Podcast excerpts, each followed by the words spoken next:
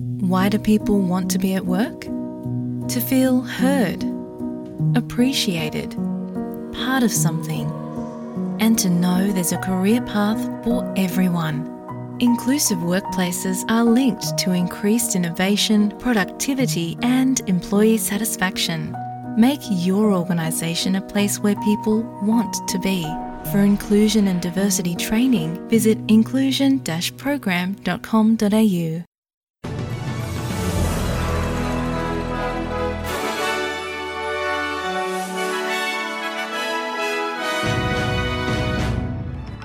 SPS Punjabi ਤੋਂ ਮੈਂ ਹਾਂ ਪ੍ਰੀਤ ਇੰਦਰ ਸਿੰਘ ਗਰੇਵਾਲ ਤੇ ਪੇਸ਼ ਨੇ ਅੱਜ ਦੀਆਂ ਖਾਸ-ਖਾਸ ਖਬਰਾਂ।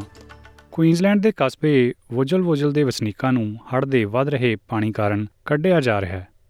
ਪਹਿਲਾਂ ਸਿਰਫ 3 ਦਿਨਾਂ ਦਾ ਭੋਜਨ ਪਾਣੀ ਬਚਣ ਤੋਂ ਬਾਅਦ ਕਸਬੇ ਨੂੰ ਖਾਲੀ ਕਰਨ ਦੀਆਂ ਯੋਜਨਾਵਾਂ ਨੂੰ ਮੁਲਤਵੀ ਕਰ ਦਿੱਤਾ ਗਿਆ ਸੀ, ਕਿਉਂਕਿ ਮੀਂਹ ਕਾਰਨ ਹੈਲੀਕਾਪਟਰਾਂ ਨੂੰ ਕਸਬੇ ਨੂੰ ਖਾਲੀ ਕਰਨ ਤੋਂ ਰੋਕ ਦਿੱਤਾ ਗਿਆ ਸੀ। ਤੁਹਾਨੂੰ ਦੱਸਦੇ ਜਾਈਏ ਕਿ ਵੋਜਲ-ਵੋਜਲ ਭਾਈਚਾਰੇ ਦੇ ਤਕਰੀਬਨ 300 ਲੋਕਾਂ ਨੂੰ ਹੁਣ ਕੁੱਕ ਟਾਊਨ 'ਚ ਠਹਿਰਾਏ ਜਾਣ ਦੀ ਯੋਜਨਾ ਹੈ। ਦੱਸਣਯੋਗ ਹੈ ਕਿ ਸੋਮਵਾਰ ਨੂੰ ਵਜਲ-ਵਜਲ ਹਸਪਤਾਲ ਦੀਆਂ ਛੱਤਾਂ ਤੇ 7 ਸਾਲਾਂ ਦੇ ਇੱਕ ਲੜਕੇ ਸਮੇਤ ਲਗਭਗ 16 ਲੋਕ ਫਸੇ ਹੋਏ ਸਨ। ਕਈ ਫੈਡਰਲ ਤੇ ਸਟੇਟ ਲੇਬਰ ਸੰਸਦ ਗਾਜ਼ਾ ਵਿੱਚ ਸਥਾਈ ਜੰਗਬੰਦੀ ਲਈ ਹੁਣ 200 ਤੋਂ ਵੀ ਵੱਧ ਮੌਜੂਦਾ ਤੇ ਸਾਬਕਾ ਸਿਆਸਤਦਾਨਾਂ ਦੀ ਸੂਚੀ 'ਚ ਸ਼ਾਮਲ ਹੋ ਗਏ ਨੇ। New South Wales Labor MP Anthony D Adam ਤੇ New South Wales Greens MP Jenny Leong ਦੁਆਰਾ ਲਿਆਂਦੇ ਗਏ ਇੱਕ ਪੱਤਰ ਵਿੱਚ ਹਸਤਾਖਰਕਰਤਾ ਇਸ ਗੱਲ ਨਾਲ ਸਹਿਮਤ ਨੇ ਕਿ ਵੈਸਟ ਬੈਂਕ ਤੇ ਗਾਜ਼ਾ ਦਾ ਕਬਜ਼ਾ ਅਸਹਿਣਯੋਗ ਹੈ ਤੇ ਸਮੁੱਚਾ ਵਰਤਾਰਾ ਅੰਤਰਰਾਸ਼ਟਰੀ ਭਾਈਚਾਰੇ ਲਈ ਵੀ ਇੱਕ ਸ਼ਰਮ ਦੀ ਗੱਲ ਹੋ ਨਿਬੜਿਆ ਮੈਲਬਨ ਦੇ ਵੈਸਟਰਨ ਫਰੀਵੇ ਉੱਤੇ ਇੱਕ 23 ਸਾਲਾ ਵਿਅਕਤੀ ਦੀ ਇੱਕ ਹੋਰ ਵਾਹਨ ਨਾਲ ਟੱਕਰ ਕਾਰਨ ਮੌਤ ਹੋ ਗਈ ਹੈ। ਹਾਦਸਾ ਉਦੋਂ ਹੋਇਆ ਜਦੋਂ ਇੱਕ ਪਾਸਿਓਂ ਆ ਰਹੇ ਟਰੱਕ ਨਾਲ ਟਕਰਾਉਣ ਤੋਂ ਪਹਿਲਾਂ ਇਹ ਵਿਅਕਤੀ ਆਪਣੇ ਵਾਹਨ ਤੋਂ ਬਾਹਰ ਨਿਕਲ ਰਿਹਾ ਸੀ। ਪੁਲਿਸ ਵੱਲੋਂ ਘਟਨਾ ਦੀ ਤਫਤੀਸ਼ ਕੀਤੀ ਜਾ ਰਹੀ ਹੈ।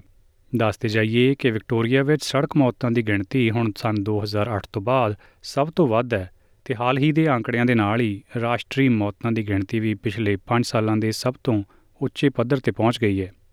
ਚੀਨ ਦੇ ਗਾਂਸੂ ਕਿੰਗਾਈ ਖੇਤਰ 'ਚ ਆਏ ਭੁਚਾਲ ਕਾਰਨ ਘੱਟੋ-ਘੱਟ 111 ਲੋਕਾਂ ਦੀ ਮੌਤ ਦੀ ਖਬਰ ਹੈ, ਜਦਕਿ 230 ਤੋਂ ਵੀ ਵੱਧ ਲੋਕ ਇਸ ਭੁਚਾਲ ਕਾਰਨ ਜ਼ਖਮੀ ਹੋਏ ਦੱਸੇ ਗਏ ਨੇ।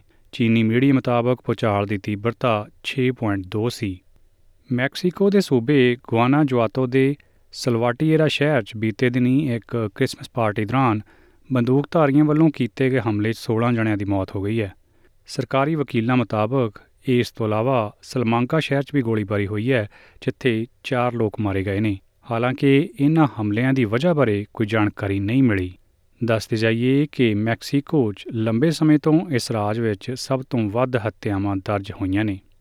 ਤੇ ਹੁਣ ਇੱਕ ਖਬਰ ਪੰਜਾਬ ਤੋਂ ਪੰਜਾਬ ਸਰਕਾਰ ਨੇ ਲੱਖਾਂ ਮੁਲਾਜ਼ਮਾਂ ਤੇ ਪੈਨਸ਼ਨਰਾਂ ਨੂੰ ਨਵੇਂ ਸਾਲ ਦੇ ਤੋਹਫੇ ਵਜੋਂ 1 ਦਸੰਬਰ 2023 ਤੋਂ 4% ਮਹਿੰਗਾਈ ਭੱਤਾ ਜਾਨੀ ਕਿ ਡੀਏ ਦੇਣ ਦੀ ਪ੍ਰਵਾਨਗੀ ਦਿੱਤੀ ਹੈ, ਜਿਸ ਮਗਰੋਂ ਮੌਜੂਦਾ ਮਹਿੰਗਾਈ ਭੱਤਾ 34 ਤੋਂ ਵੱਧ ਕੇ 38% ਹੋ ਗਿਆ ਇਹ ਫੈਸਲਾ ਕੱਲ ਪੰਜਾਬ ਭਵਨ 'ਚ ਮੁੱਖ ਮੰਤਰੀ ਭਗਵੰਤ ਮਾਨ ਵੱਲੋਂ ਮੁਲਾਜ਼ਮਾਂ ਨਾਲ ਕੀਤੀ ਗਈ ਇੱਕ ਮੀਟਿੰਗ ਦੌਰਾਨ ਲਿਆ ਗਿਆ ਹੈ।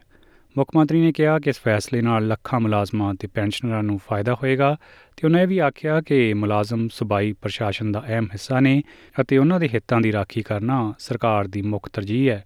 ਮੁੱਖ ਮੰਤਰੀ ਮੁਤਾਬਕ ਸੂਬਾ ਸਰਕਾਰ ਪੁਰਾਣੀ ਪੈਨਸ਼ਨ ਸਕੀਮ ਬਹਾਲ ਕਰਨ ਦਾ ਮੁੱਦਾ ਕੇਂਦਰ ਸਰਕਾਰ ਕੋਲ ਉਠਾ ਰਹੀ ਹੈ ਤੇ ਇਸ ਸਿਲਸਿਲੇ 'ਚ ਜਲਦ ਹੀ ਕੇਂਦਰ ਸਰਕਾਰ ਦੇ ਵਿੱਤ ਸਕੱਤਰ ਨਾਲ ਮੀਟਿੰਗ ਕੀਤੀ ਜਾ ਰਹੀ ਹੈ।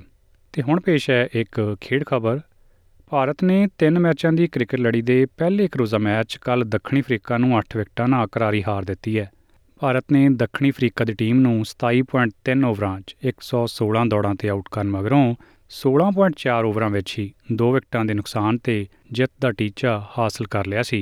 ਭਾਰਤ ਦੀ ਤਰਫੋਂ ਸਾਈ ਸੁਦਰਸ਼ਨ ਤੇ ਸ਼੍ਰੇਯਸ ਅਈਅਰ ਨੇ ਨੀਮ ਸੈਂਕੜੇ ਦੀ ਪਾਰੀ ਖੇਡੀ। ਭਾਰਤ ਵੱਲੋਂ ਅਰਸ਼ਦੀਪ ਸਿੰਘ ਨੇ 5 ਤੇ ਅਵੇਸ਼ ਖਾਨ ਨੇ 4 ਵਿਕਟਾਂ ਲਈਆਂ, ਜਦਕਿ ਕੁਲਦੀਪ ਯਾਦਵ ਨੂੰ 1 ਵਿਕਟ ਮਿਲੀ।